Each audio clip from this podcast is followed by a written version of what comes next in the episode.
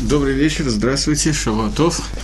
Мы должны сегодня обсудить с вами по плану молитвы Пурима, но думаю, что я начну не с молитв Пурима и не с самого Пурима, а с тому, что предшествует Пуриму, а именно с ближайшего шаббата.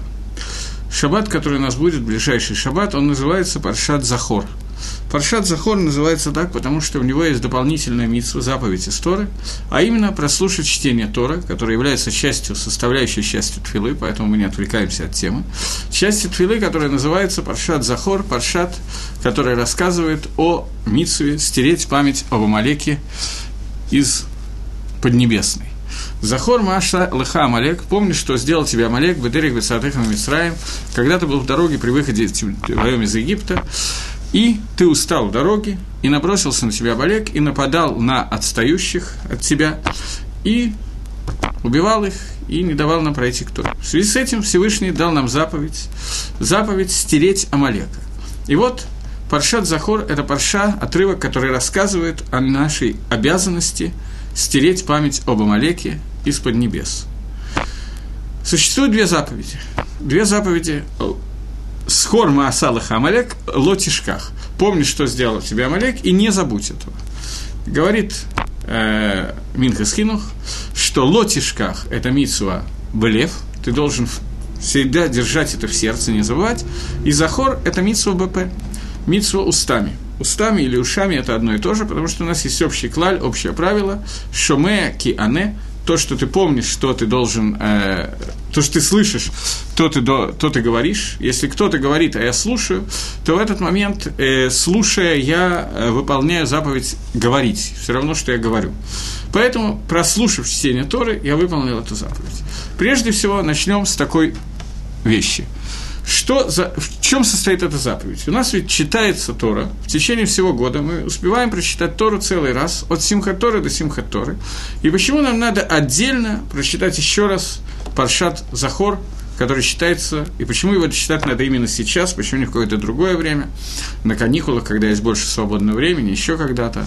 Мани Штана почему это установили именно сейчас? Чем сегодняшний день отличается? Ответ на второй, на последний вопрос, самый простой, поэтому с него мы начнем. Поскольку события Пурима связаны с тем, что мы боролись с Аманом, который был потомком Амалека, Амаликитянину. В связи с этим, в связи с тем, что мы боремся с Амаликитянином, из-за этого установили заповедь о том, что мы должны помнить, что мы должны стереть память об Амалеке в шаббат перед Пуримом один шаббат до Пурима. Лымайса, Альпидин, вполне достаточно прочитать Паршат Захор в любое время, тем самым выполнили эту заповедь, но Рабонан установили для нас, чтобы это было около Пурима, чтобы соединить две похожие вещи. Окей, эта вещь понятная, не требующая никаких разъяснений. Разъяснений требует другая вещь. Я только что сказал, что мы можем в любое время читать Паршат Захор – и мы читаем Паршат Захор во время чтения Торы. Мы читаем весь Хумаш, прочитываем в течение года и говорим Паршат Захор. Зачем нужно читать еще раз? Если нам необходимо выполнить Паршат Захор, то мы ее уже выполнили один раз. Выполнили заповедь, зачем нужно делать два раза? И вообще, как часто мы должны вспоминать? Почему только раз в году перед Пуримом? Может быть, это надо делать раз в неделю, раз в месяц, раз в 10 лет? Откуда взялся такой шур, такой размер раз в году?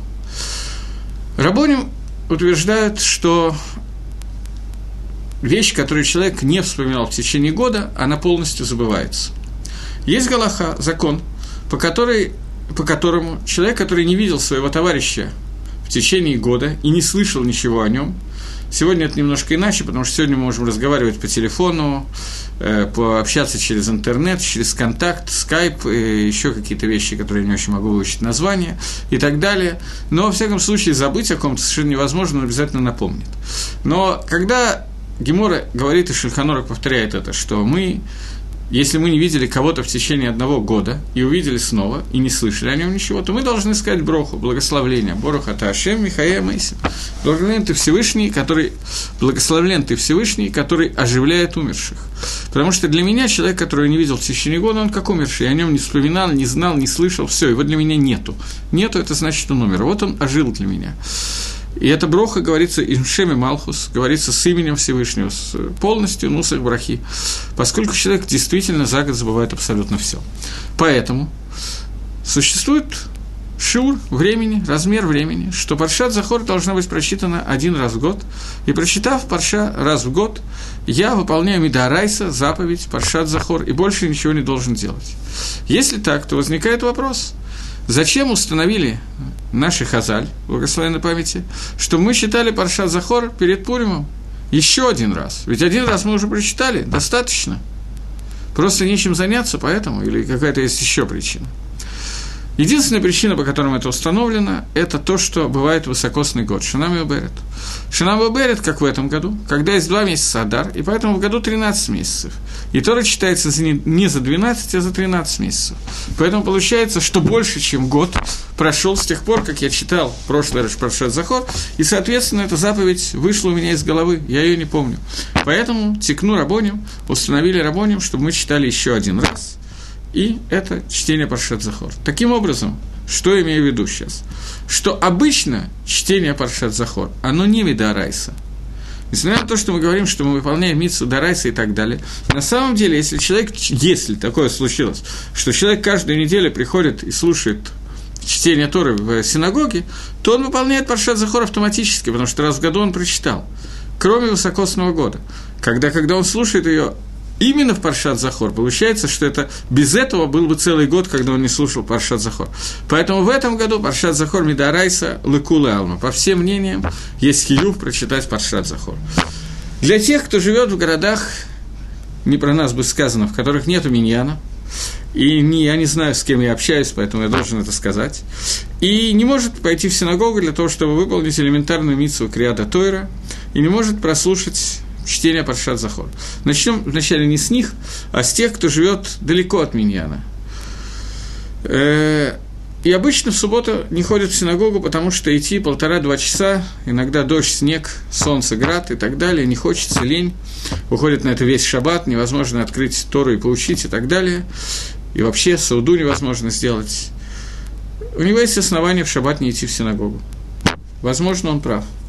Но в этот шаббат нужно организовать каким-то образом так, чтобы можно было прочитать Тору в Миньяне. Если это каких-то жалких 2-3 часа ходьбы внутри города, то придется идти для того, чтобы прослушать чтение Торы в Миньяне, потому что э, Шпаршат Захор – это довольно, довольно-таки важная э, вещь, это Митсу Дарайса, и это надо сделать именно в эту неделю. Кто-то мне написал, что у него синагога далеко, я могу посочувствовать. Я жил когда-то в городе, который назывался тогда Ленинград, а ныне Санкт-Петербург. Э, жил в разных местах. Например, было время, когда я жил на гражданке, было время, когда я жил э, на, э, на улице Голикова, я уж не помню, около метро проспекта ветеранов и так далее. Это было больше двух часов ходьбы. И обычно в синагогу я не ходил в шаббаты. Может быть, иногда в летние шаббаты, которые очень длинные, то на шахрис у меня хватало энергии и времени пойти. Но зимние, если бы я сходил туда и обратно, шаббат бы уже кончился, помолиться шахрис мне бы уже не удалось. Но Паршат Захор мы организовывали. Либо шли пешком в синагогу, либо, я помню, что мы организовывали меня на дому, собирались у кого-то дома и читали Паршат Захор, потом был Пурим, читали Магеллат Эстер дома и так далее. Все это сделать возможно, но это требует достаточного количества усилий. И Афальпихен, несмотря на это, игра стоит свеч, поскольку это Митсва Дарайса всегда, Бифрат, Башана Азот, особенно в этом году, поэтому Гудшабес, придется ходить пешком. Мне вас очень жалко, я посочувствую и буду ехидничать отсюда. Но Митсва, Паршат Захор – это Митсва Дарайса. Теперь следующий вопрос, который я хотел бы разобрать в связи с тем, что я только что сказал. Это у меня получается урок не совсем по Пуриму, по Паршат Захор – но Пурим, я думаю, что вы разбирали еще с кем-то, и кроме этого, это очень известная вещь. Паршат Захор обычно, во всяком случае, я в своих уроках никогда не разбирал, и мне кажется, что это правильно его разобрать, поскольку это Митсу история. Э, я хотел бы спросить женщины, если у кого, кому-то не лень, то напечатайте мне, пожалуйста, ответ. Женщины, они обязаны слушать чтение Торы, Паршат Захор, или не обязаны слушать Паршат Захор? Дерих Агав, пока я задал этот вопрос, я хочу остановиться еще на одной детали. А именно, что у нас есть сейчас четыре парши, которые мы читаем, которые отличаются. Добавочный парша дошево, паршиё дошево. К недельным отрывкам мы добавляем сейчас четыре парши. Одна уже была добавлена, это парша Шакалим. И я о ней не говорил, и мне кажется, что на этом тоже надо на одну минуту остановиться. Во время, когда существовал храм, я пока одновременно жду, что мне кто-нибудь ответит, что он думает на эту тему. На тему того, должны ли женщины читать Паршат Захор. Я очень занудный. Э, так вот, э, на прошлой неделе мы читали Паршат Шкалим, не на прошлой, на позапрошлой. Паршат Шкалим. Парша, которая рассказывала о том, что когда был Байдамигдаш, то каждый человек должен был сдавать махцида шекель по пол шекеля на жертвоприношения, которые осуществлялись в храме. И в память об этом Рабонан сделали сегодня, понятно, что мы не сдаем 5 шекелей, пол шекеля на жертвоприношение, по той причине, что храма как такового, к сожалению, у нас нету, пусть он будет построен в скорости в наши дни, но на сегодняшний день с храмом некоторая проблема. И вот поэтому мы не сдаем по пол шекеля. И что мы делаем вместо этого? Вместо этого сегодня мы э, сдаем по пол шекеля в память о тех полушекелях, которые были во время, когда существовал Байдамикдаш. Эти полшекеля являются важным мингагом, важной митсвой – я получил один из ответов пока на мой вопрос, что женщины тоже должны слушать Паршат Захор. Но пока еще несколько еще один ответ, я просто не успеваю, такое участие в уроке, должны слушать так, как против них воевал Амалек. С этого два ответа уже. Э, пока можете еще подумать на эту тему, а я пока продолжу дальше еще несколько слов про Парша Шакалим. Парша Шакалим – это довольно важная парша, но она установление, считать этот отрывок, это не установление истории. После этого будет еще Паршат Ходыш и Паршат Пара. Может быть, Паршат Пара про Парадуму, может быть, есть мнение, что это Парша История, Паршат Захор История по всем мнениям. Поэтому я еще раз подчеркиваю ее важность. Еще два слова про Шакалим, поскольку отдельного урока у нас на эту тему не будет. Паршат Шакалим – это очень важная парша. Когда евреи делали подсчет, сколько человек вышло из Египта, сколько человек сделало то, сколько человек осталось после такой магифы, такой магифы, после эпидемий, которые были, падения людей и так далее, то есть запрет на подсчет евреев. Нельзя считать евреев 1, 2, 3. Поэтому счет делался следующим способом. Каждый сдавал по пол шекеля.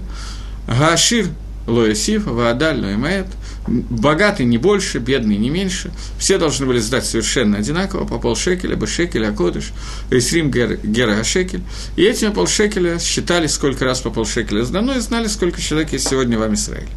Сдавали только мужчины, начиная от 20 лет и старше, и таким образом велся по счетам Израиля, и таким образом были деньги на жертвоприношение. Других денег на жертвоприношение не было. Полшекеля монетка полшекеля – это одна из монеток, которая была непонятна Маширабейну. Когда Всевышний сказал Маширабейну, что он должен дать такую заповедь Махсида Шекель, Маширабейну не понял этой заповеди. И Маширабейну увидел этот Махсида Шекель в огне, показанный на горе Синай. Почему Маширабейну не понял? Казалось бы, так просто. Берешь, чеканишь монетку и вперед. Маширабейну не понял, как монетой, деньгами, материальным миром мы можем соединиться с карбонот, мы можем купить карбонот и таким образом направить их на службы Творца. Мы сегодня находимся в Паршиот, который начинается, отрывки, которые начинаются отрывки Ваикра, отрывки, которые э, рассказывают о жертвоприношениях. Жертвоприношение – это вещь, которая соединяет нас, заповедь, которая соединяет нас с Творцом. Происходит это слово «корбан», «ликареф» – это то, что приближает нас. Одна из вещей, которая приближает нас к самой большой святости, которую можно достигнуть. И Маширабейну было трудно, как это можно сделать с помощью материального мира. Мы с вами говорили, когда обсуждали э, молитву Шманаэсра, то мы говорили, что присоединиться к материальности этого мира – материальный мир может присоединиться к духовному, и все, что есть в материальном мире, оно создано для службы Всевышнего. И это то, что показывает заповедь Махсида Шекель, заповедь полшекеля, которую мы сдаем. Мы сдаем на Байдамикдаш, на то, что соединяет нас с Творцом.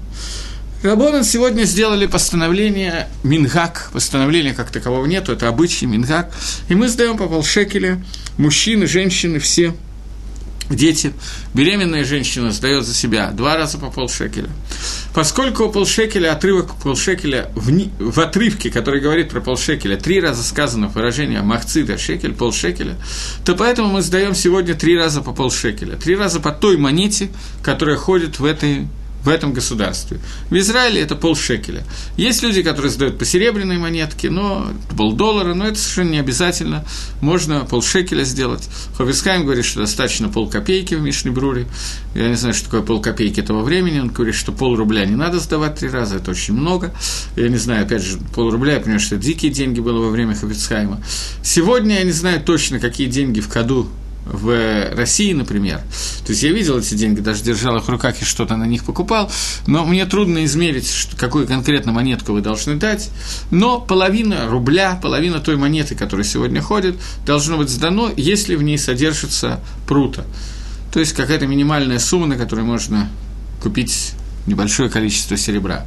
Таким образом, вы сами подсчитаете и сдадите эти монетки. Три раза по полшекеля идут в сдоку, и надо это сделать. Теперь перейдем, вернемся обратно к моему вопросу. Я задал вопрос, должны ли женщины слушать э, заповедь Захор, Паршат Захор, и получил два ответа. Первый ответ короткий, да, слушают, должны слушать и женщины. Второй ответ более длинный. Там дана причина, объяснение, против них воевал Амалек. Поскольку против них воевал Амалек, поэтому женщины тоже должны слушать. Теперь мне придется пояснить свой вопрос. Я, вероятно, вопрос пояснил плохо. Чем шейла, в чем вопрос? Вопрос состоит в том, что женщины должны всегда делать все заповеди, те же, что и мужчины, кроме митцвот асеши азман грама, кроме заповеди «делай», связанной со временем. На первый взгляд, Паршат Захор, она слушается в один шаббат перед Пуримом – Таким образом, она связана, не напрямую связана со временем, ее надо слушать только в то время, перед самым Пуримом, в один шаббат в году. Но поскольку мы с вами сказали, что на самом деле, Миика ради, мы должны просто один раз в году прослушать, вспомнить о Амалеке и так далее, этого вполне достаточно. Таким образом, получается, что эта митсва не связанная со временем. В любой удобный тебе момент времени ты читаешь этот отрывок Тора, и ты выполнил свою обязанность. Поэтому мицат со стороны того, что это митсва Асеша Азман Грама, женщины не имеют птура и должны прослушать заповедь, э, должны прослушать Паршат Захор. Но здесь возникает другой вопрос. Сефер Ахинух пишет, что женщины не должны слушать, они свободны от заповедей Паршат Захор, в связи с тем, что женщины... Почему есть смысл заповеди Паршат Захор? В чем смысл заповеди?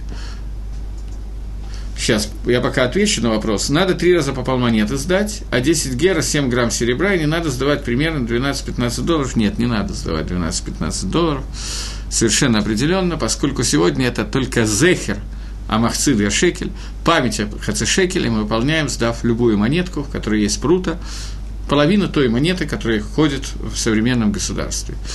Я себе представляю, три раза по 15 долларов сдать на полшекеля, и потом еще матанота виним, это просто разоритесь. Нет, не надо этого делать. То есть, если кто-то хочет, у него есть такая возможность, Гизун Трагей, дай вам э, возможность Всевышний дальше сдавать, давать много стоки. Но обязательно этого делать, безусловно, не надо. Э, так вот, я возвращаюсь к тому вопросу, о котором мы обсуждали, что женщины э, говорит Сефер Ахинух, не должны читать Паршат Захора, они свободны от этой заповеди, поскольку смысл этой заповеди – помнить, что сделал тебе Амалек, для того, чтобы стереть память об Амалеке из Поднебесной. Каким образом стирается память об Амалеке? Довольно элементарным способом убивают товарищей амаликитян, просто в капусту. И поскольку мы обязаны убить, для этого нужно выйти на войну, потому что маликитяне вряд ли будут стоять и ждать или лежать и ждать, пока мы будем их убивать. Поэтому это будет война, а женщины не ходят на войну, поэтому женщины свободны от заповеди Паршат Захор, так учит Сейфер Гахинух. Лумадзе, Минхас Хинух, комментируя Сейфер Гахинух, Макшит Кушью, он задает трудность. Он говорит, что Милхемет Амалек – это Милхемет, которая Милхама, война, которая называется Милхемет Митсу, Милхемет Хава, больше, чем Милхемет Митсу. Милхемет Хава – обязанность. Про Милхемет Хава сказано в Мишне Соти о том, что на нее выходят все Афилу Калами Хупата, даже невеста из-под хупы. Она так хорошо стоит под хупой, радуется, что вот сейчас у нее будет возможность, на нее наденут колечко, протягивает руку, руку, чтобы надеть колечко, в это время приходят и говорят, что идет война с Амалеком. Она должна быстренько убрать руку и пойти взять автомат, пулемет, танк, не знаю что, или меч, и пойти и рубиться с Амалеком. Афилу Калами Хупатав. Женщины тоже обязаны истребить Амалека, поэтому, говорит Сефер э, Минха что в Сефер Ахинух ошибка, он халек на него, и считает, что женщины тоже должны выполнять заповедь Паршат Захор и выполнять заповедь чтения Тора Паршат Захор. Э, Лагалоха боялу Ившита, эта проблема, не, нету ответа на Галоха. Принято, чтобы женщины ходили и слушали Паршат Захор, но совершенно не очевидно, что у них есть заповедь Дарайса. Это остался Ледина, это остался Махлокис. Теперь еще несколько слов о том, что именно мы должны сделать. Прослушать Паршат Захор обычно в синагоге считают медленно, очень четко, мы слушаем каждое слово, выполняем заповедь. Э, но при этом мы должны знать, что именно мы должны помнить? Помни, что сделал тебе Амалек, когда ты вышел из Египта. Замечательно. А что именно помнить? Что он именно сделал? Что я должен сделать с тем, что я знаю, что он, он плохо себя вел? В чем состоит моя заповедь? Заповедь убить Амалека, истребить всех амалекитян. Почему сегодня мы этим не занимаемся? Быстренько все взяли вооружение и пошли истреблять амаликитян. Почему мы этого не делаем? Э, ответ на это очень простой – что был такой человек по имени Санхерев, предшественник Новоходоносора, который э, был царем Вавилона и пытался завоевать весь мир, в частности Иерусалим, и на этом он и сломался, это у него не получилось. Его преемника Новоходоносора, к сожалению, таки да, получилось. И он разрушил храм. Но Санхерев этого не смог сделать. Но он завоевал почти всю страну, почти весь мир. И завоевав почти весь мир, он перемешал народы – Санхерев Бельбеля Драмот, он сделал из них полный билбуль, как Бавель. Слово Бавель – это от слова билбуль, от слова левалель, перемешивать. И Санхерев перемешал все народы. Поэтому сегодня мы не знаем, кто Амалек, кто Маав, кто Амон, кто Канани. Быкаш я знаем, кто еврей. И поэтому сегодня у нас нет заповеди убить Амалека, просто потому что нету как такового Амалека, он перемешан, мы не знаем, кто это. Если бы мы знали, мы бы, были бы обязаны убить Амалека, это была бы одна из тяжелейших заповедей – поскольку убивать это далеко не так легко. Теперь, не вдаваясь в подробности этой заповеди, мы обсудим еще одну вещь. Во-первых, существует понятие Амалек, который есть внутри нас. Что означает Амалек, который есть внутри нас? Амалек, который внутри каждого человека, это наша Ецаргара. Что же сделал Амалек, настоящий Амалек? Есть Пшат, есть Ремис. Я сейчас говорю не Бадерих Ремис, я говорю Бадерих Пшат. Простой смысл. Что сделал Амалек, когда мы выходили из Египта? Это был первый народ, который после того, как евреи вышли из Египта и увидели все народы мира, что Акодыш Баругу Всевышний находится с нами вместе, он находится среди нас, и понимали, что воевать с, евреями не имеет никакого смысла. Бессмысленно, это воевать Всевышним, с Творцом. Евреи с Сахаколь ничего плохого не хотят сделать, в конце концов. Они хотят дойти до горы Сина и получить Тору. И все народы уступили, идут себе, идут, кроме египтян, которые бросились и утонули в море, как мы знаем, читая Хумаш, что, как видите Египет вчера, так и не увидите его больше. Ашем будет сражаться за вас, а вы помолчите, сказал Всевышний. И вот Акодыш Баругу таки сражался за нас, египтяне утонули в воде, в море, а Амисраэль пошел, перешел волны моря и направился к горе Синай для того, чтобы получить Тору. Это вещь, которую Амалек выдержать не мог. Они понимали, что воевать с Израилем – это бессмысленное занятие, оно себе дороже. Но, тем не менее, Амалек – это Шора Шра. Что такое Шора Шра? Кто такой Амалек? Его родословное, подробно мы ее разбирать не будем, но у э, Исава был сын Сына этого звали Элифас. Элифас был огромный Талмитхохом. Человек невероятно грамотный. Он учил Тору своего родного дяди. Дядю Элифаза звали, он одновременно работал на полставки братом Исава, его звали Яков Авину, наш братец Яков. Элифаз был Талмитхохом, он знал всю Коля Тора Кула, все Тору целиком. Но он был Элифазом, он был сыном Исава. Он женился, можно было бы сказать Мазальтов, но Мазаль был не самый тов. Он женился, и у него родилась дочка по имени Тимна, и эту дочку по имени Тимна он взял себе в наложницы. От этой дочки у него родился ребенок, которого он назвал Амалеком. Таким образом, Амалек одновременно является внуком Элифаза и сыном Элифаза, правнуком Исава и внуком Исава. Таким образом, появляется этот народ, который является, произошел от всех запрещенных связей, которые можно себе придумать, и вошел в историю в качестве Амалека, который называется Шорышра, суть зла. это анти-Израиль. Есть Израиль, который Ешар Кель, есть Амалек, который Ешар от Келя, прямо от Гашема. Все наоборот. И Амалек не мог допустить, чтобы Ам Исраэль пришли к горе Синай и получили Тору. Поэтому Амалек бросился на Ам Исраэля с войной. Рамбан пишет о том, что вообще до Рамбана. Сказано, вспомни то, что было, когда случилось в дороге. Карха Бедерик, случилось с тобой в дороге. От слова микре, гая. Говорят нашими форшем, что слово микре, кара, можно читать двумя способами. Кара – случай, и кар – холодный. Когда ты охладился в дороге, а Израиль идет к получению Торы на горе Синай, он должен находиться в Ветлагалуте, разгоряченный, бежать. И вот те из них, кто охладились, которым не могли выдержать этого темпа, этой к душе, этой святости, этого стремления к Торе, они отстали. И я не очень представляю, как это получилось, поэтому я могу вам описывать только так, как я понимаю. Тут надо иметь некоторое воображение. Весь лагерь Израиля был окружен облаком славы Творца. В прямом смысле. Это облако славы Творца пришло, шло и сглаживало землю, они шли как по ковру, по пустыне. Оно защищало их спереди, сзади и так далее от змей, скорпионов, зверей, амаликитян и так далее. Те, кто находились внутри этого облака, тем Амалек повредить не мог. Те, кто отставали, выходили за пределы облака, чуть-чуть назад, на тех нападал Амалек и бросался на них и убивал их. И не просто убивал их. А я извиняюсь за вольность в моем рассказе, но я цитирую близко к тексту Мидраш. Если Мидраш это говорит, несмотря на то, что это может прозвучать немножечко неприлично, я надеюсь, что все, кто меня слушает, могут понять, о чем идет речь. Э, говорит Мидраш, что амаликитяне убивали тех евреев, которые отстали по дороге к Торе, отрезали у них место Бритмилы и бросали клопей Шамая, бросали вверх в сторону неба. Мидраш обычно мы не всегда понимаем. И Мидраш очень трудно понять кипшуто на простом уровне. Когда учится Мидраш, наша основная задача не увидеть это так, как Мидраш рассказывает, что вот так вот оно происходило, а понять, зачем Мидраш это рассказывает. Чему он хочет нас научить, что нас хотят научить в таком, в таком привольном рассказе, что делали маликитяне с состоящими евреями. Маком Бритмила, место обрезания, это место, которое связано с такой медой, с такой мерой, которая называется Тава – стремление к получению удовольствия. Человек получает удовольствие от супружеской близости, и это нормально.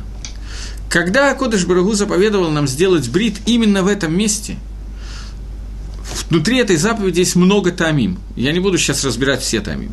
И прежде всего надо понять, что кроме тамим, кроме смыслов, здесь есть еще одна вещь. Это кзейрос гакосов, это распоряжение Творца.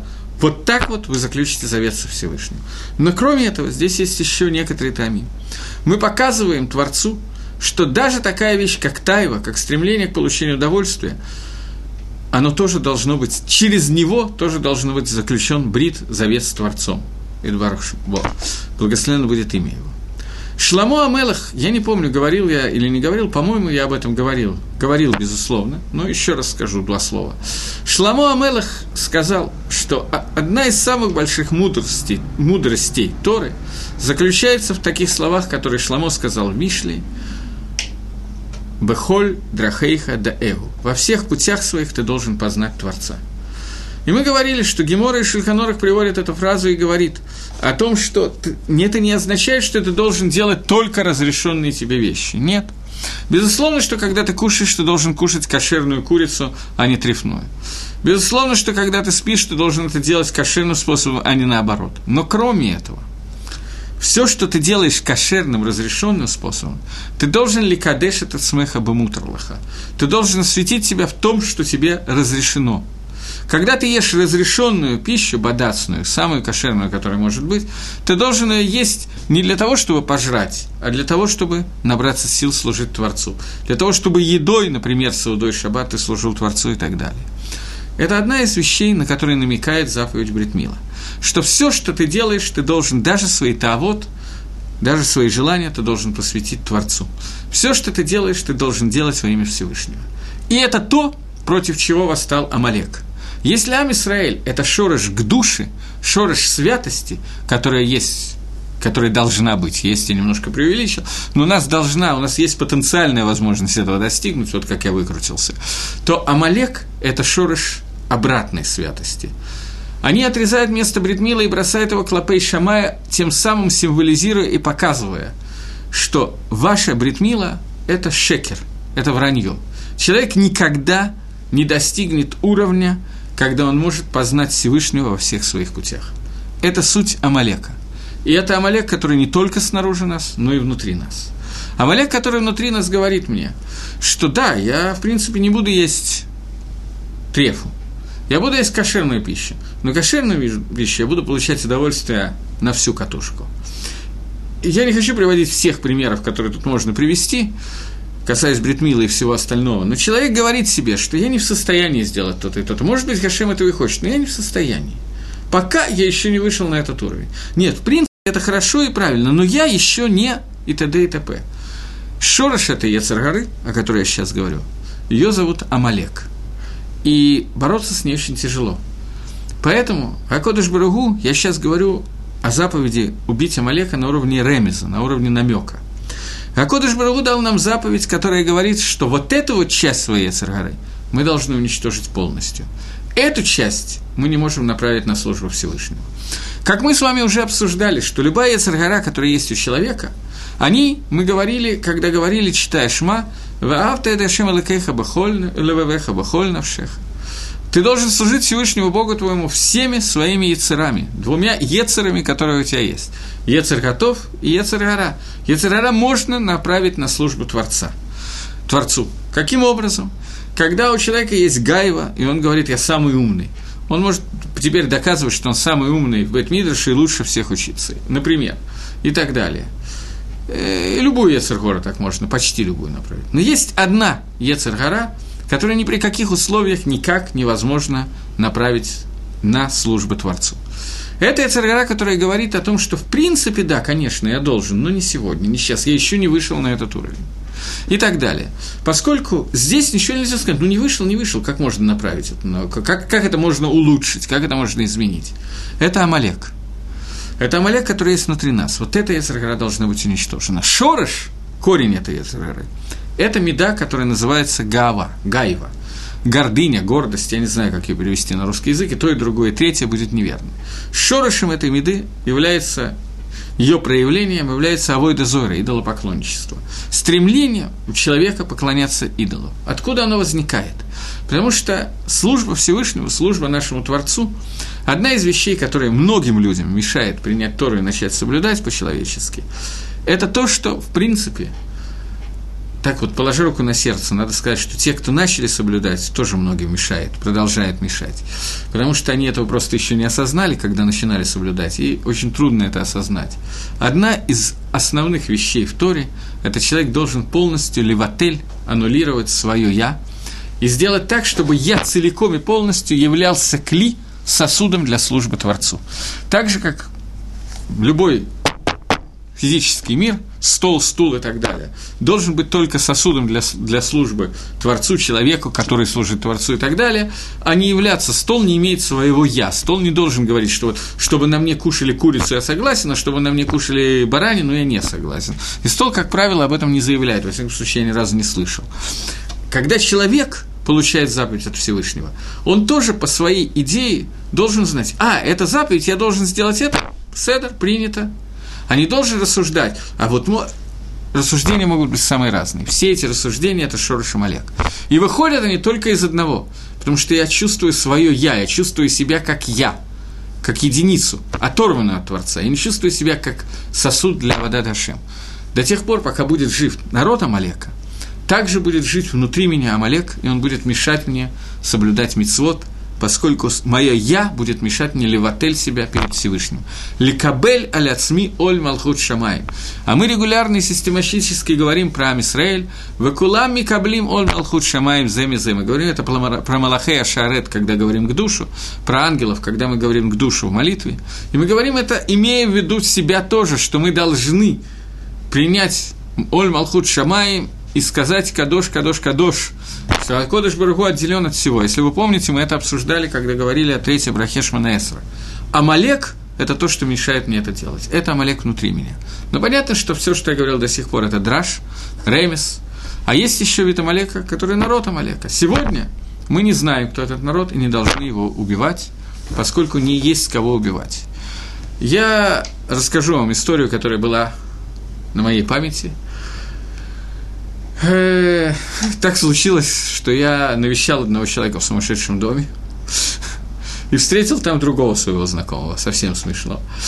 Знакомого из э, религиозной жизни Ленинграда, которого он и тогда казался странным, но в этот момент он уже был госпитализирован и находился в Иерусалиме, в дурдоме. Я очень удивился его увидев, и спросил врача, что с ним, как, что. Врач очень обрадовался. Это был первый человек, который с ним знаком. И попросил, чтобы я с ним поговорил, еще что-то. Окей, я поговорил. Спросил, а как так случилось, что там и так далее. Короче, не буду всю историю рассказывать. Он был совершенно сбрендивший, совершенно находился в состоянии шизофрении, как выяснилось, это у него давно было. Э, через некоторое время после этого его выпустили оттуда. Я опять с ним встретился. Он мне сообщил, ты знаешь, Лезера, я теперь Рош Ешива, я открыл Ешиву. И мы учим на пророков. Я говорю, да, замечательно, и что вы делаете, как вы учитесь на пророков. Но сейчас мы, говорит, готовимся исполнить заповедь убивать Амалека. Мне стало немножко не по себе, потому что кого они назначат Амалеком, я точно не знал. И я думаю, что он тоже. Особенно с учетом того, что госпитализирован он был за то, что он выполнял другую заповедь. Он обнаружил тетеньку, которая в 10 часов утра, ну ровно в 10 часов утра, звала кошку и позвал ее кис-кис-кис. И он понял, что она махшифа, колдунья, и пошел делать то, что положено с колдуньей. К счастью, там было несколько мужиков, его скрутили, вызвали полицию госпитализировали. В течение года он провел в сумасшедшем доме после этого. Вот. Но все кончилось хорошо, Амалек он не стал потом искать, он придумал что-то другое себе, так что все обошлось. Когда мы говорим о заповеди убить Амалека, Вода, мы должны знать, что речь идет об Амалеке. И сегодня такую заповедь мы не выполняем, потому что Амалека нет, он растворен среди других народов, и мы не знаем, кто это. Если такой Амалек появится, например, придет Машех и скажет, что вот это вот Амалек, то у каждого, включая женщин, есть заповедь Амалека, поскольку это Шорашра. Это корень зла. Теперь я хочу задать вам такой несколько провокационный вопрос после всего, что я рассказал. Может Амалек или не может Амалек? Лид Гаер стать евреем, сделать гиюр, стать таким хорошим евреем, сидеть учить Тору в Ешиве и так далее. Хотя его Юксин – его родословная, проходит прямо от Амалека. Если у кого-то есть какие-то идеи на эту тему, то напишите мне ответ, пожалуйста. Я делаю небольшую паузу, чтобы кто-то поучаствовал в вопросе. Вот, вопрос этот я задаю не просто так. Я хочу понять, может ли Амалек себя изменить каким-то образом или нет. Мы сказали, что Амалек – это Шорашра. И Мидраш говорит, что все время, пока жив Амалек, существует Амалек, кисе кого-то Всевышнего, престол славы Всевышнего, он лов шалем, он не цельный. Бгам, который есть от Амалека, в том числе от Амалека, он внутри нас, безусловно, он достигает кисея кого-то, он достигает престола славы Всевышнего. Поэтому возникает вопрос, может ли сам Амалек себя исправить. Поскольку никто не хочет давать ответ на этот вопрос, то мне придется это сделать самому. Когда были два царя, и они воевали в Израиле, царь Шауль, который был первым царем, он воевал с Давидом Элохом, с царем Давидом. Во время этих войн на некоторое время было перемирие, Давид убегал, он, войны как таковой не было, Давид все время просто убегал, так, тем или иным способом, не вел войну с царем. И Шауль вел войну, и во время этой войны погиб – и когда Шауль погиб, то он был ранен смертельно и попросил одного из людей сделать так, чтобы он не мучился убить его. Потом этот человек прибегает к Давиду и сообщает, что умер Шауль. Шауль убит. Сказанный пришел Гер Амалеки, Шауля, э, Давид Амелах, и сообщил ему о смерти Шауля. Что сделал Давид? Давид убивает этого Гера, Амалек. Михилта объясняет – что он это сделал, потому что Амалек, когда он Эдгаер, у него остался один Амалека, его надо убивать.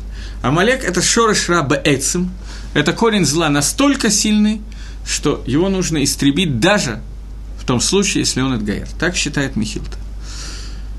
Гемора, Талмуд Бавли, в трактате Гитин говорит, что «Мибней баним шеляман рашалам дутора бибней брак». Сыновья сыновей Амана учили Тора в браке. И не просто сыновья сыновей, а очень серьезные люди. В частности, а про одного из них вы знаете его имя, двое других вряд ли слышали, поэтому я не буду говорить. Но про человека по имени Раби Акива вы наверняка слышали. Раби Акива был потомком человека по имени Сисро, который происходил из Амалека. Раби Акива произошел именно из него и учил Тору в Нейбраке. Поэтому Маскона Талмуда Бавли, что Амалек может сделать Гиюр, и Амалек, который сделал Гиюр, он еврей для всех вещей, и он уже не Амалек, в нем нету проблемы. И мы не только как бы, это Раби Акива. Это, я не знаю, может ли что-то быть больше, чем Раби Акива.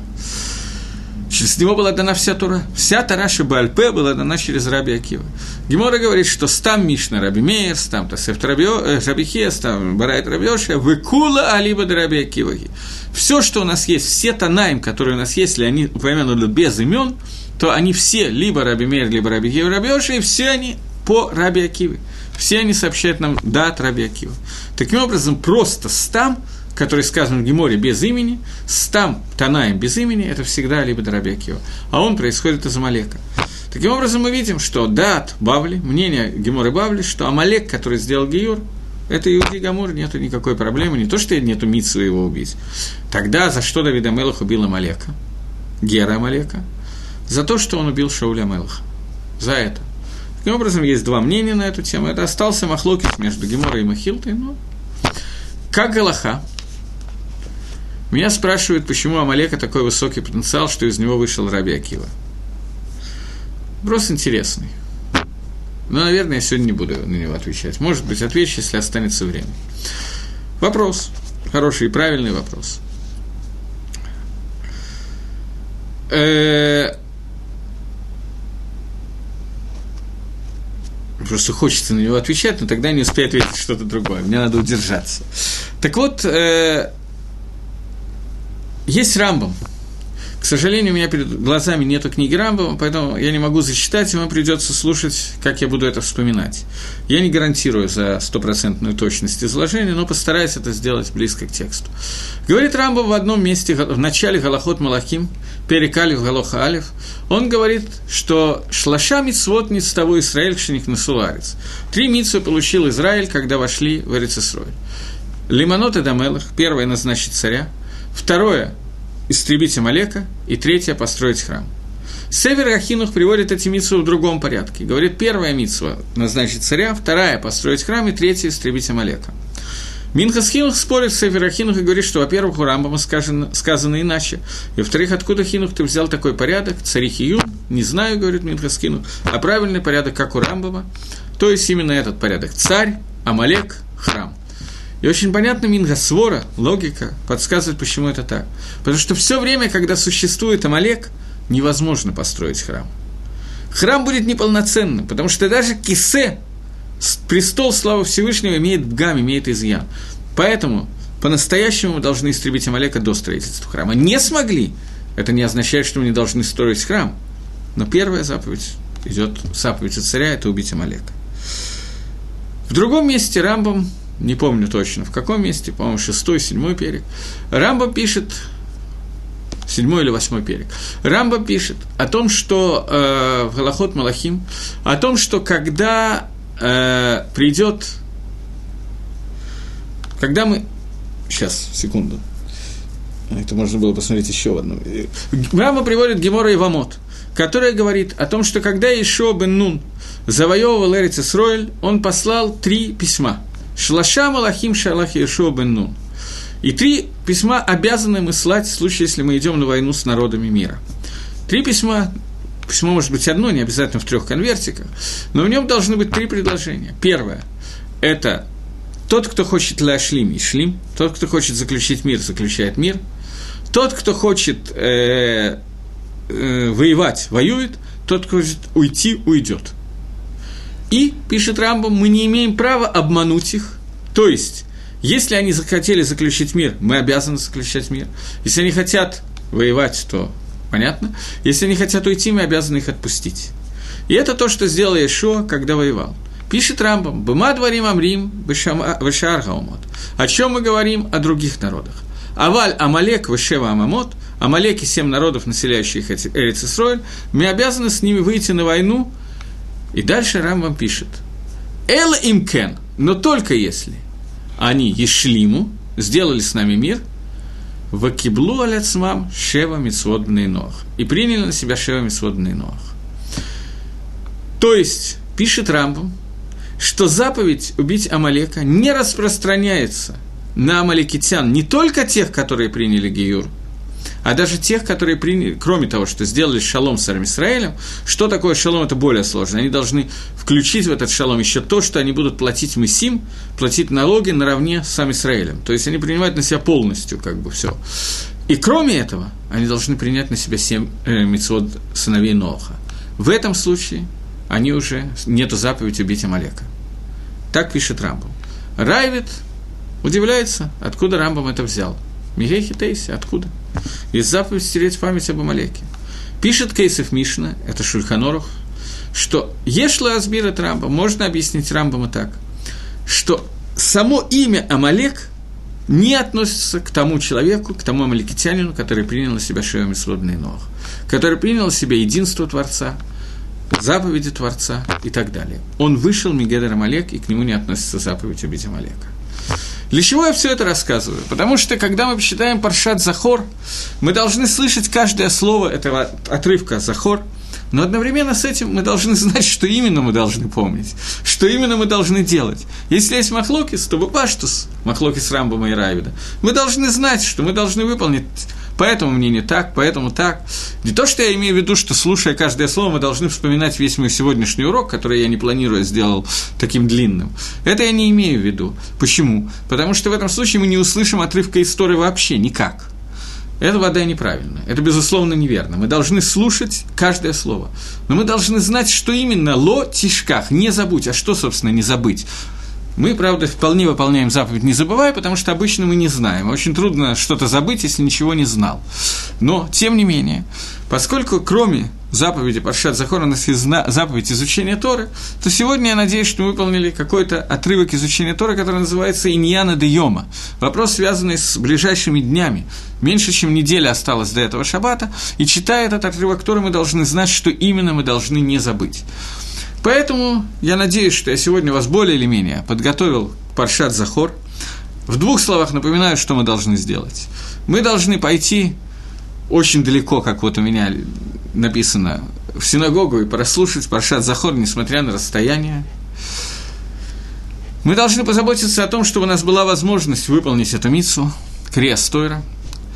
Мы должны э, знать, что есть две митсвы – Захор и Лотишках.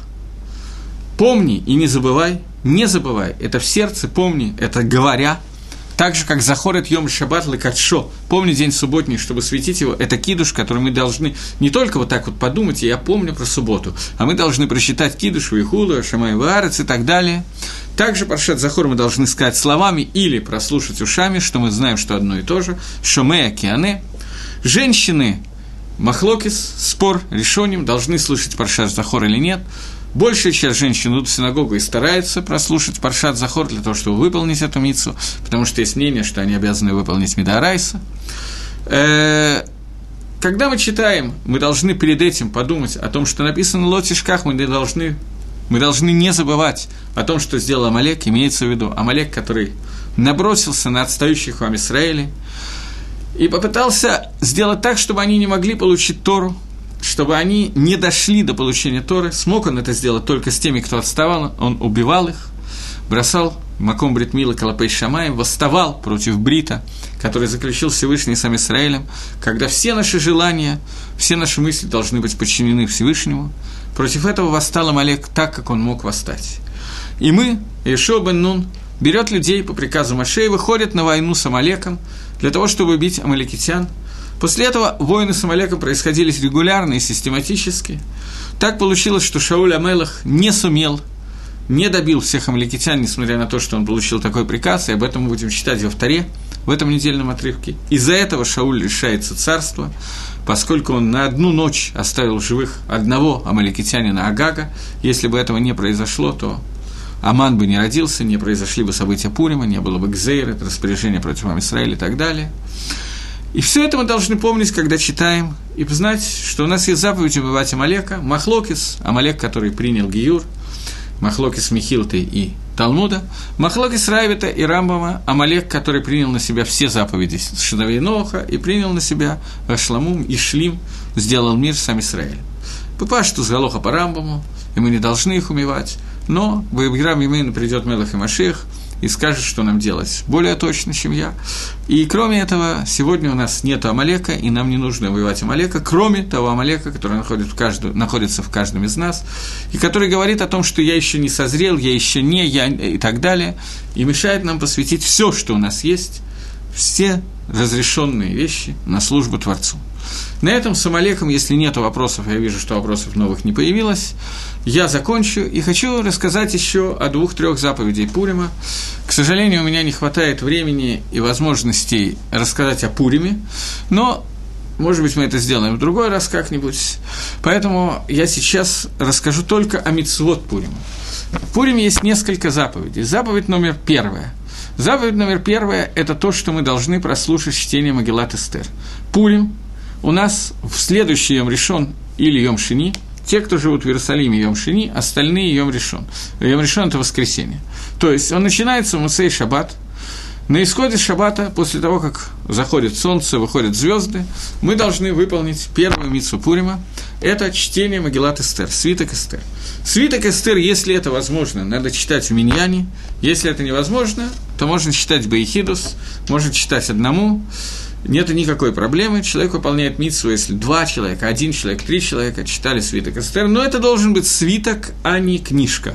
То есть свиток, который написан на пергаменте, обычно он пишется на иврите, но можно читать, те, кто знают русский, можно читать свиток по-русски, который написан на пергаменте. Если читает на иврите, то иврит знать не обязательно – прослушав чтение Могилы, человек, который не знает иврита, он выполняет заповедь чтения Могилат Эстер, так же, как если бы он знал, ну, понятно, что, может быть, есть какие-то оттенки, но, тем не менее, митсу выполняется даже, если человек не понял ни одного слова, потому что Могилат Эстер есть два слова, которые ни один человек не знает, что они означают, и тем не менее выполняем чте, заповедь чтения Маглат Эстер, Ахаштарпаним Бней Грамахим, никто не знает точно, что это за вид посланников, который послал Ахашвирош, но при этом, прочитав их, эти слова, мы выполнили заповедь. Если человек читает свиток, например, свиток, написанный на пергаменте, вряд ли у кого-то из вас такой есть, я один такой свиток видел на русском языке, такой свиток существует одного из моих приятелей, он его сам написал для родителей, которые не могли выучить иврит, для того, чтобы они выполняли митсу чтения Магеллат Пурим, написал со всеми деталями, хорошо пройдя Галаху, написал, советовался с Раф Ильяшевым, как это делать и так далее. Так вот, э, э, поскольку, скорее всего, у вас таких свитков нету, то единственный способ слушать, как читает кто-то, или читать самому свиток Эстер. Э, если же читается по-русски, то только тот, кто знает русский. Если читается на иврите, то, то, то любой человек, который не знает иврита, тоже выполняет свои обязанности. Это первое, что мы делаем в Пуре. Второе, мы повторяем чтение того же самого свитка с утра. Утреннее чтение является более важным, чем вечернее чтение. Оба обязательны, но утреннее более обязательное. После этого остается всего две заповеди Пурим, три заповеди Пурим э, – меня спрашивают, я должен ответить Рувену, почему мы говорим Шейхяну и вечером, и утром на Магеллат Эстер. Вечером мы говорим на то, что мы читаем Могилу, утром мы говорим на остальные заповеди Пурима, к которым я сейчас перехожу. После чтения Могилы утром у нас есть еще несколько заповедей Пурима. Первая заповедь – это Мишлох, Манот и Шлереху. Мы должны послать подарки каждый своему близкому. Один подарок одному человеку, но э, ой, один подарок одному человеку, но этот подарок, который мы должны послать, мы должны послать состоящий из двух видов пищи. Обычно посылают больше, и можно посылать сколько угодно, э, но когда мы посылаем этот подарок, то мы э, делаем этот подарок, э, обычно делаем несколько подарков, но мы должны знать, что минимум один подарок, состоящий из двух видов пищи качестве шутки, я помню, я своему приятелю послал бутылку водки, один соленый огурец. Вполне Цимида и Хава, выполняет заповедь Пурима. Любые два вида питья или э, еды выполняется Митсу Пурима. И следующие подарки, э, следующая Митсу Пурима – это Митсва, когда мы посылаем человеку, двум беднякам, минимум двум беднякам, э, матанот, подарки, матанот Их можно послать в виде денег, можно послать в другом виде. Обычно посылается в виде денег. Минимальный размер каждому бедняку нужно послать по одной пруте, по одной монетке, которая является несколько 7 грамм серебра, грубо. Э, по такой монетке, если мы послали, мы выполнили обязанность, но обычно принято так делать, это не обязательно, не обязательно. Но так принято делать. Мы посылаем э, подарок, который э, равный по сумме, сумму денег, которая тратится на трапезу, на одного человека. Значит, э, я не знаю, сегодня для Израиля 20 э, шекелей, грубо, может, чуть больше, в зависимости от того, какой, кто какую трапезу делает. Трапеза Пурима обычно более такая серьезная, и поэтому обычно посылается чуть больше. Человек, которого Пурим в Иерусалиме, должен послать иерусалимскому бедняку. Человек, которого Пурим в другом городе, в городе Жмеринка должен послать бедняку, не обязательно города Жмеринки, но тому бедняку, которого Пурим 14 числа. Тот, которого Пурим 14 не может послать тому, который 15 и наоборот. Человек должен послать так, чтобы это пришло в Пурим.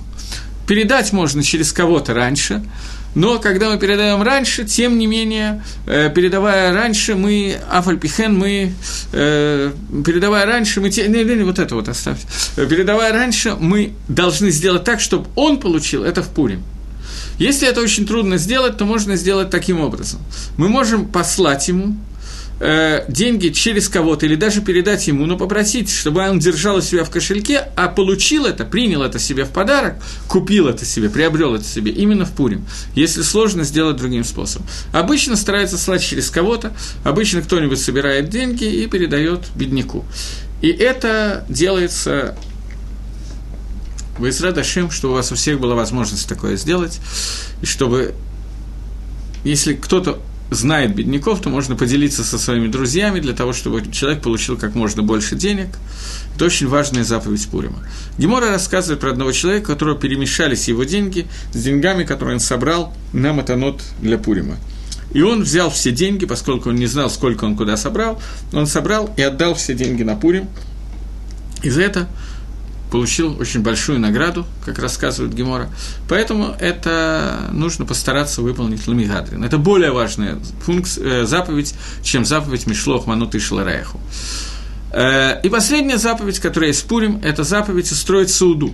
Трапеза делается днем, не вечером, не ночью, а днем, после молитвы Минха, после того, как мы сделали два чтения могилы, после того, как мы раздали подарки бедным, после того, как мы э, послали Мишлох, Манот и Шлареху, друг другу послали подарки, после этого молится Минха и устраивается трапеза. До Минхи трапезу устраивать неверно, потому что внутри трапезы есть известный обычай заповедь, я бы сказал. Напиться до состояния, когда человек не, не может отличить между «Да здравствует Мордыхай» и «Дало Амана», «Борох Мордыхай» и «Арур Гаман». Один из комментариев говорит, что он не может различить, имеется в виду, не может посчитать гематрия, числовое значение, не может увидеть разницу, поскольку этой разницы вообще нет, это одинаковые цифры.